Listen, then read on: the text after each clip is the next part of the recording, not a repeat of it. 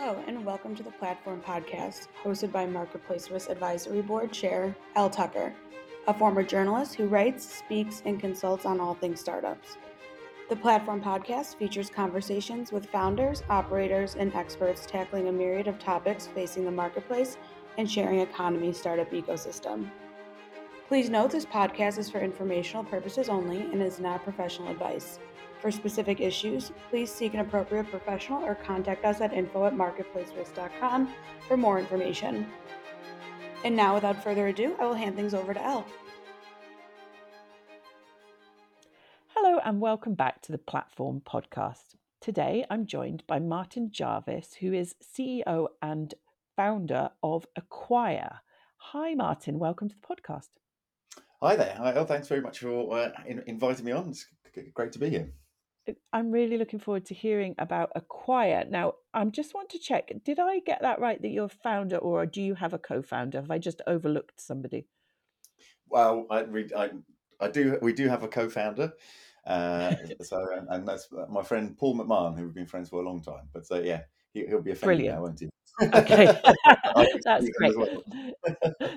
Tell me about Acquire. This is very interesting, and I know you're an early stage startup, but I'm really fascinated by what you're building. So tell our audience a little bit about what Acquire is. Okay, so um, Acquire, we are creating a, a platform, and uh, the idea is it's a marketplace that vendors of high value sort of leisure assets can utilize uh, to use shared ownership, essentially as a finance package. Um, so, so the idea is, what would I like? I would like a uh, camper van. I think they're pretty pretty cool, and I can chuck my children in the back and disappear down the coast for a couple of days. But they cost fifty thousand pounds, and that's a lot of money for something used a few times a year. However, if I found four other people who you know want the same roughly the same thing and live in roughly mm-hmm. the same place we could share it and uh, and then it becomes becomes 10,000 pounds each and that's eminently affordable and I still get to use it for about two and a half months a year so that's the, the premise of the business really fantastic and I know you you sort of call yourself as a marketplace for shared luxury assets and we will get into a bit more about your your model shortly but I just wanted to to bring up the fact that I although you were at the sharing economy global summit um, I was going to say last month. No, it is last month now. We're, time has, has flown is, yeah. by. Uh, we didn't actually get we didn't get a chance to to chat. But tell me, did you enjoy the summit? Yes, no, it was fantastic. It's the first first sort of thing I've been to as as a founder and representing Acquire, and uh, it was it was a fantastic opportunity to sort of network and find people in similar situations and be able to um, sort of immerse myself in it. Um, so yeah, no, it was a, a really fantastic experience.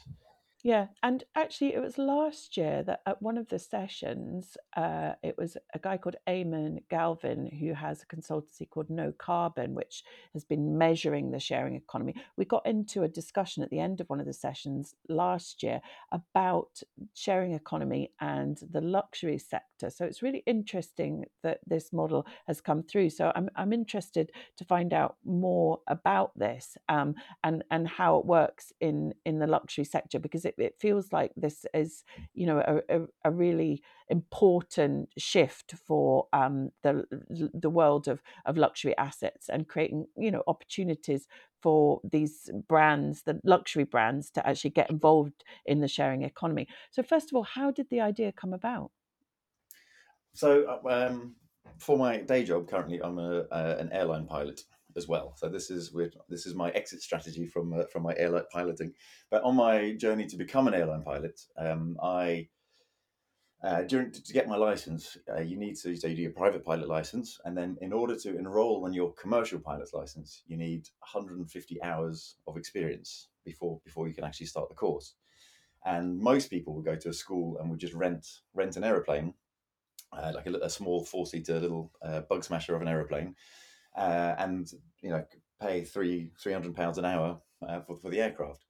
But what I did is I found that you could buy shares in aircraft, and so in the sort of general aviation community, this, it's quite common to own aircraft this way because it's the only affordable way of enjoying your hobby.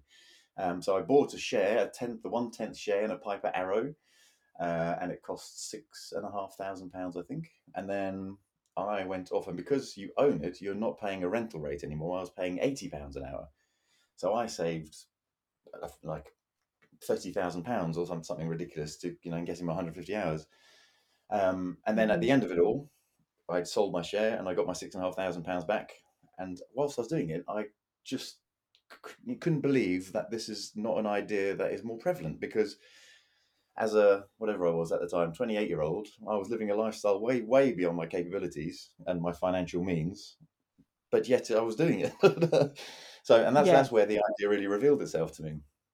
Um, You felt that it was a sort of way to kind of like unlock or democratize a lifestyle that you know at, at the moment or you know had been only accessible to to certain types of people with a certain type of income Yes, exactly right. And so, and and and you know, to own an aircraft outright is an outrageous amount of money, really, and the maintenance costs and the running costs and all the things that go with it. So, I was really, it, was a way.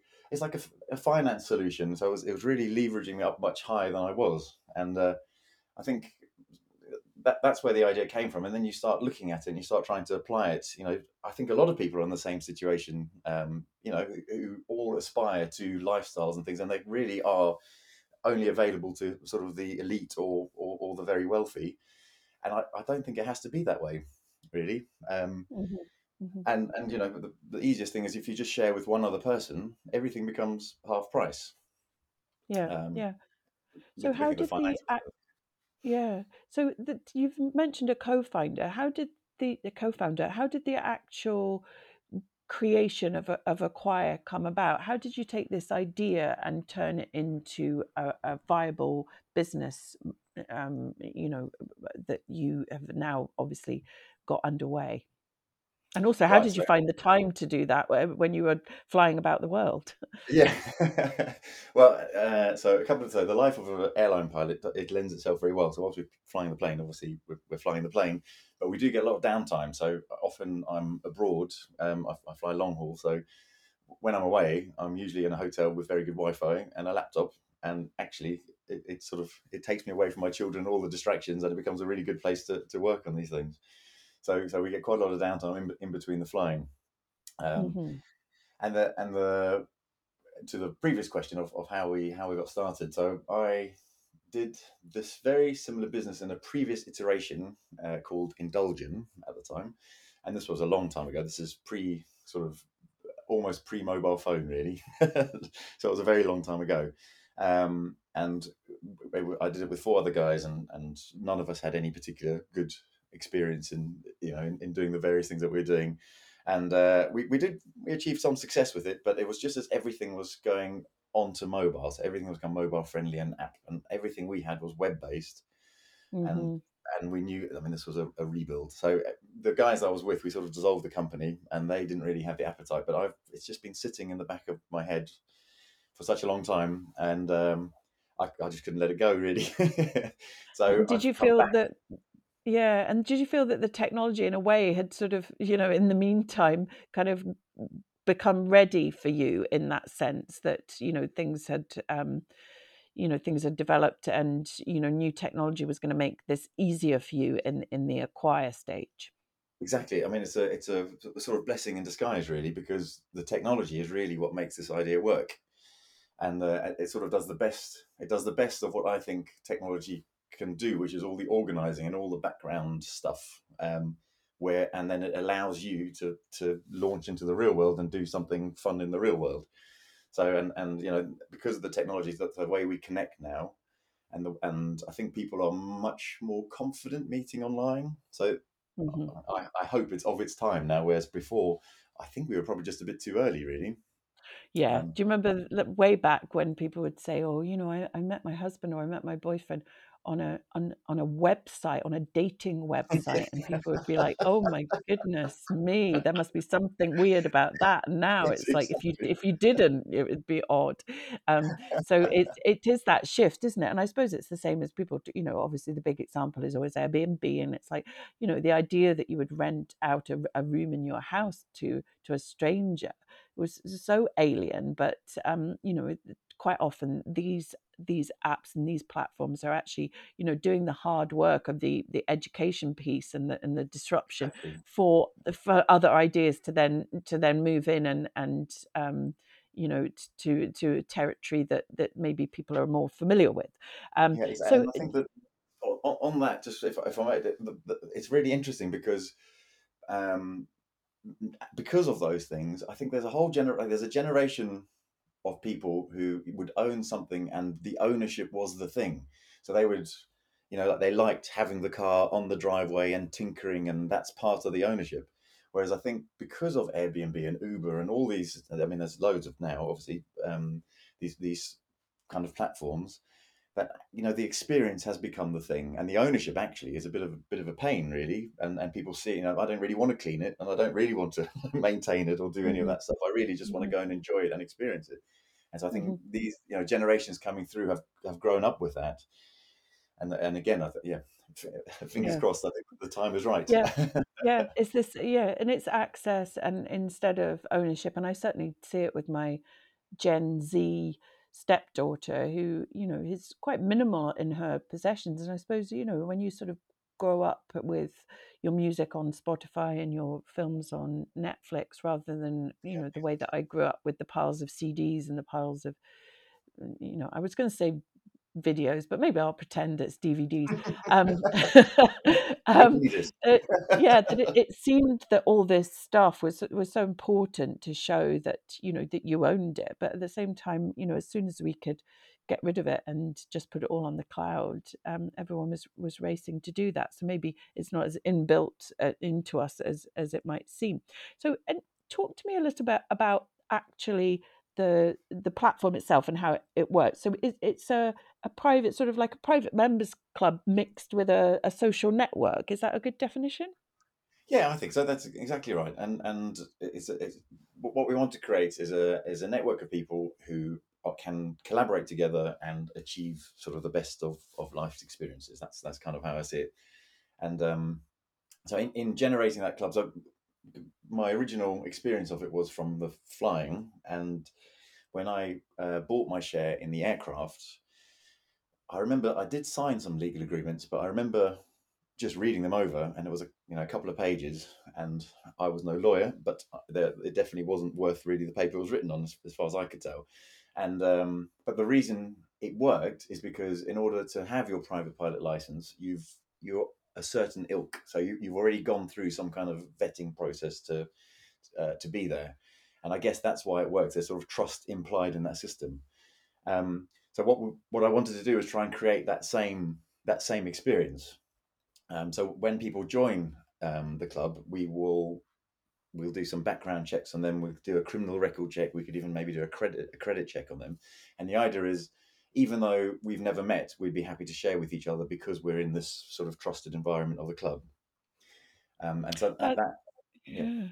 that's amazing because you know that takes the sort of trust you know that we obviously are very interested in here at marketplace risk the the trust element to a kind of next level it's like that you know that just simply by being part of it you become a trustworthy person for other people on the platform to transact with how is that going to scale Um, so uh, very handily at the, at the summit, uh, it was sponsored by Veriff and a number of others that, that that do all this that can do all this work for us.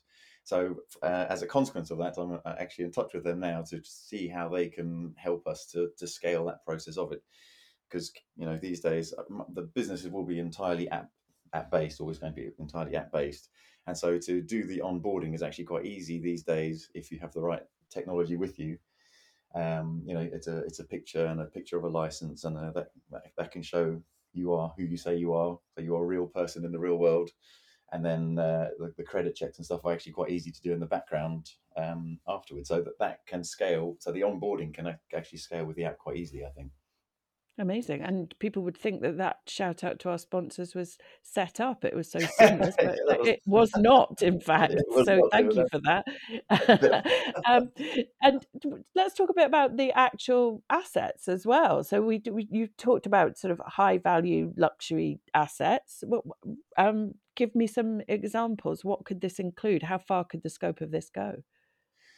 Well, I mean, the truth of it is, so um, we've had a few conversations with investors and sort of friendly investors through through our network, really, uh, and it was a, it was a fascinating um, chat with them because they sort of approach it and they they digest it and dissect it in in, in very different ways. But in that process, everyone sort of goes through the same thing. They say, "Oh, okay, so you you know you can everything sort of becomes half price or left. You know, the more more people you add, the cheaper the thing becomes, or the more accessible. Let's let's call it that." And uh, and he said, yeah, but and, and you can go you can go like super high end to supercars and and you know million pound yachts and all sorts of stuff, but you can also go to the to the sort of camper van level. So it, it, you could, I mean, you can go to the, a jet ski, or you can it can apply anywhere.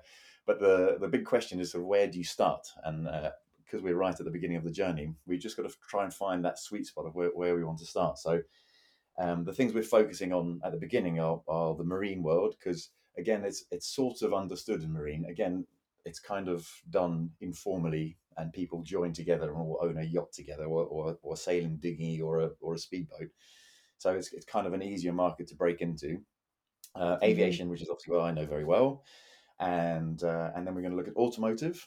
Um, and again, I'm going to I'm going to give you another big shout out to the to the sharing economy summit. The, uh, the insurance aspect of that has been has been a real has been a real challenge. Um, but yeah, so so the automotive world, and we're looking probably at the Aston Martin and the Ferraris and sort of that that end to start with.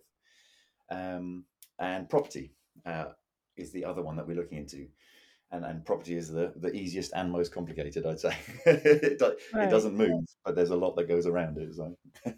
Okay, so these are all large, physically large uh, items. It, it, what about, um, I'm thinking in terms of jewelry and art and, and things like this. Is, are these being considered for the future? This is it what you've just told me about what you're concentrating on now at the beginning.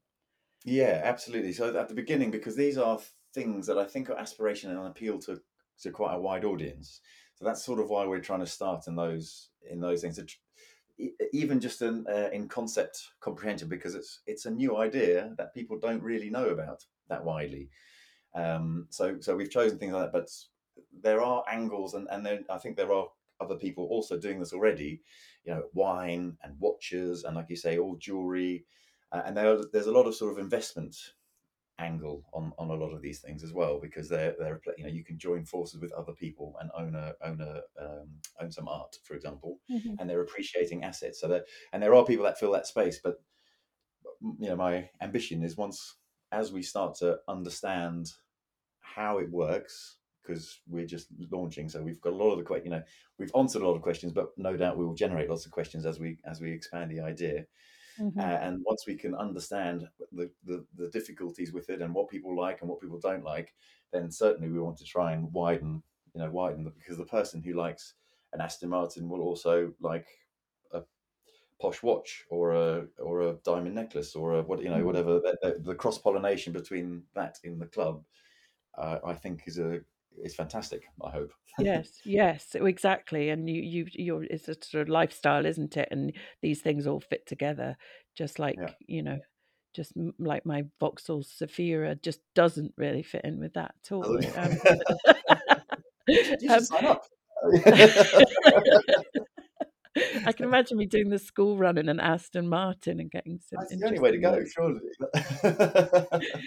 um, so, and, and talk to me about some of the the challenges that you've had in in sort of persuading people about this, because there you, you are a, a disruptor, and this is new.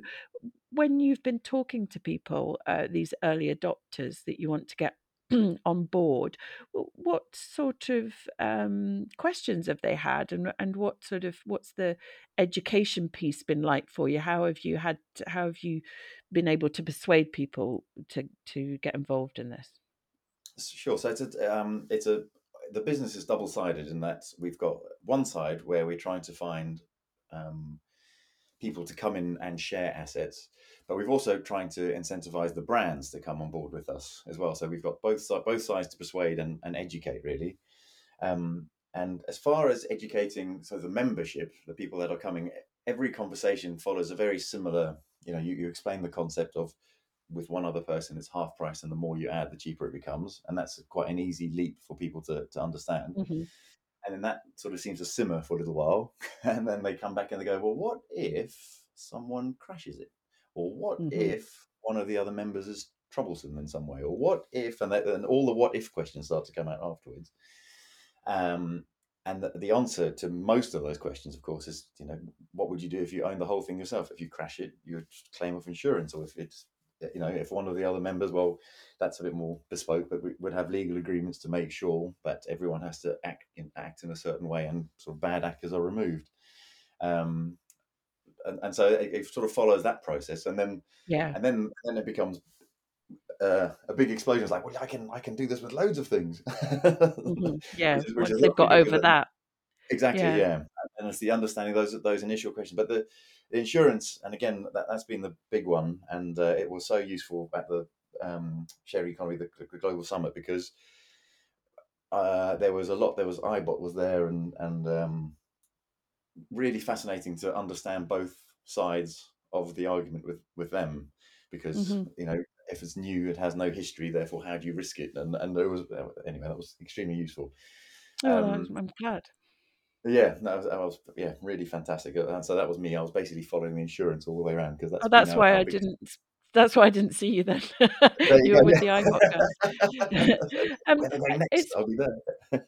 it's interesting actually when people talk about risk and uh, on platforms and, and trust and safety, they quite often envisage situations that would just generally happen in real life, but almost like give them the kind of extra focus. It's that kind of what if, but you're like, well, what if that happened anyway, or what if that happened? You know. Exactly. So I, I I do think it's interesting the way that people could always sort of apply lots of worst case scenarios to a platform that you could apply to any other area of your life, but they they sort of magnified because I, I suppose yeah. it's just about working out whose fault something is.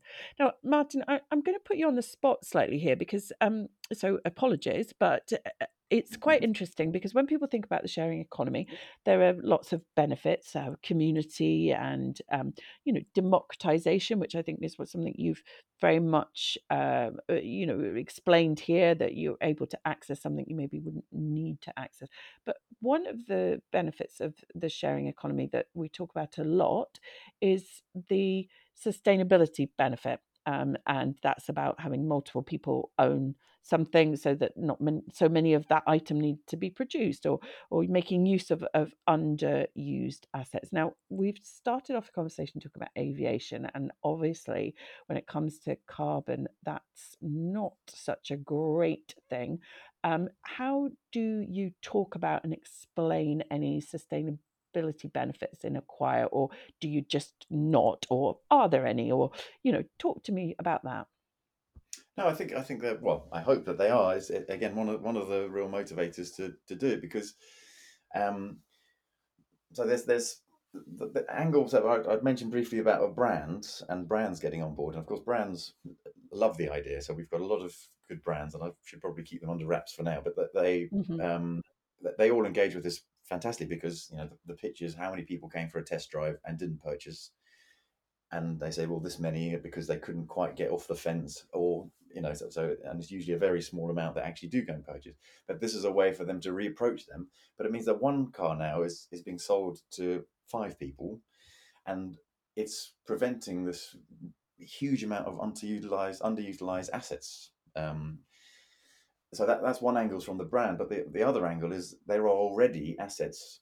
available. So um, again, when I went out for investment, one of the stories that really captured um, the investor's imagination is the sort of the, the Dave has a boat. Dave has a boat. Um, Dave's boat's costing quite a lot of money, and Dave isn't using it very much, and his family are getting or questioning the value of it. Dave mm-hmm. could sell four shares in his boat, so he can realise four fifths of the equity himself. His costs are now one fifth of what they were, and he probably you know will still use it as much as he did when he owned the whole thing. Yeah. Mm-hmm. And, and the idea is now we're sort of sweeping up latent assets that are, you know, if you go to any marina anywhere in the world, you will see it's full of boats not being used, which yeah. is which is terrible. It's very, you know, in, incredibly Yeah. wasteful. Think. Yeah, and I Um, think it, it, what's interesting here is that people might think, well, okay, yeah, I kind of get what you're saying, but actually, by using these things, these boats or um, cars, surely you you're using fuel, you're you know doing you know you you're still sort of costing the planet by using them. But I recently discovered, and um, small book plug here, I did discover this while I was researching my book that the actual main carbon footprint of something like a boat or a car is actually during the production of it. And quite often they don't even come close to having the same carbon footprint during their lifetime of use to what was interesting! I didn't um. Yes. Um, so by you getting more people to use them rather than getting them to purchase their own ones new, even if they're using them and, you know, emissions and all the other things and the fuel, it still doesn't come close to them actually buying them. So I think that's really interesting. Maybe something you could work into your branding at some point. If you don't I'll get I back to you uh, about that. I'll- yeah, I'll take, take that and run with that if that's all right. Thanks very much. but it's great to hear. But I think that the, the problem, those the other problems of running things. So uh, obviously, being uh, as an airline pilot, this sort of weighs quite heavy on. Because my carbon footprint is not worth. I mean, it's not mine personally, but we Mhm. use an awful lot of fuel in aeroplanes, and it does make you make you think. And uh, but the, the the future of the running things that I believe that is the change that's coming, and be it electric. So there's a lot more cars are now electric, and and you know the, the more of that that's shared, the better. You know, Yeah. um, and I think aviation is going down sustainable fuel. So that's the that's what is in my company is, Yeah, is yeah. becoming the biggest Yeah, no, and that's so- so absolutely right. All that stuff can be written out, but the thing that you can't get rid of is the, the sort of waste of creation. And uh, Mhm. the only way to do that is to portion it up. Yeah, But it, no, that's it. but it's not only. It's the thing is, it lends itself so well because I. Sorry, I'm very. you've got me now on my soapbox there, but the the the um.